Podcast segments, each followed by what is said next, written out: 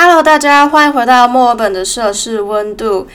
这个节目呢，我已经做了一年的时间，明天就是一这个节目的一周年。那我很谢谢每个听众，不管你是刚开始的时候就有在听我的节目，或者是中途才进来开始听我的节目，我都很谢谢每一位。还有总共有十一位的嘉宾来到本节目。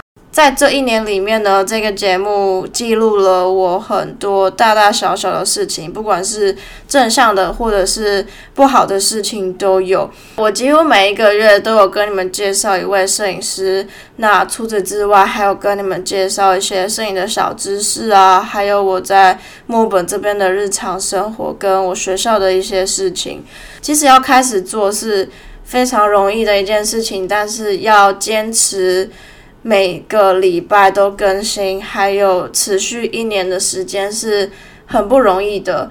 其实我在途中也有嗯忽略掉两到三个礼拜都没有上传，但是总括来讲的话，我觉得我已经做的很很棒了。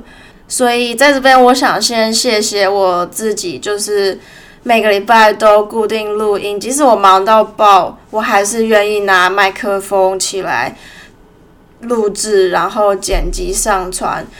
然后就是我有在我的私底下生活跟做 podcast 这两件事情有抓到一个平衡点。那另外一方面就是我想谢谢每一位有来上过节目的我的朋友。你们真的让我这个节目吸引了很多不一样的观众，但是今天这一集呢，将会是我这个节目短时间之内的最后一集。我大概想了一个月左右的时间，我最后决定，我想先休息一段时间。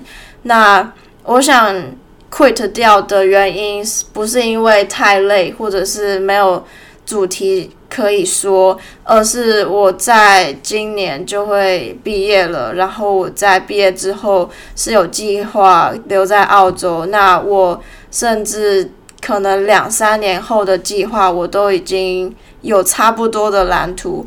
所以，不管是短时间跟长时间的计划，我觉得这些东西都是比我做 podcast 目前来说还要重要很多的事情。所以。我会想要停掉 podcast 的原因，是因为这些目标跟梦想，还有我想做的这些事情，我想要 prioritize 这些东西。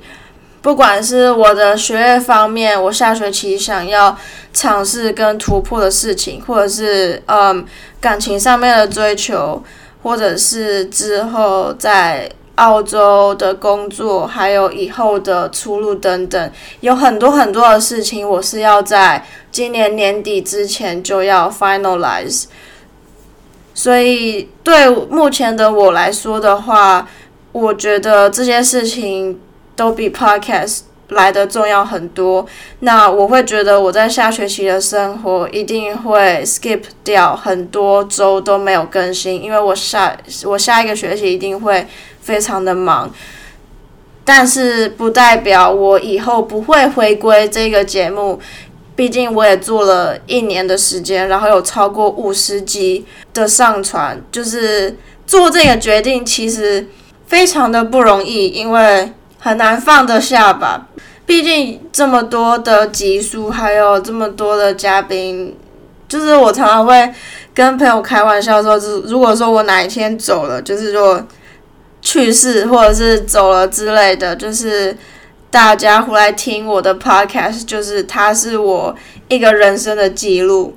虽然说这个决定很不容易，然后我也想了很久的时间，但是，但是对我来说，短时间之内这不是最重要的事情，所以我还是必须做这个决定。然后我觉得有义务让我的听众知道这件事情。但是，呃，我我觉得我很难预测我之后什么时候还会再更新，可能是我学习中放假，或者是我哪一天就是心情很差，然后有事情想要抱怨，想跟你们讲，或者是甚至有好消息等等，我可能都会就是出其不意的突然上传一支新的集数，也说不定。就是这件事情我是很难预测，跟你们或者是跟你们预告的。那。但是我可以保证，就是我发誓，如果之后我还要更新的话，我一定会在 Instagram 的呃现实动态跟你们说。所以最后这边到了尾声，就是想要谢谢每一个你们收听的你们，还有每一位来到节目的嘉宾，以及我自己，就是坚持了这么久的时间。那我我们就以后见喽。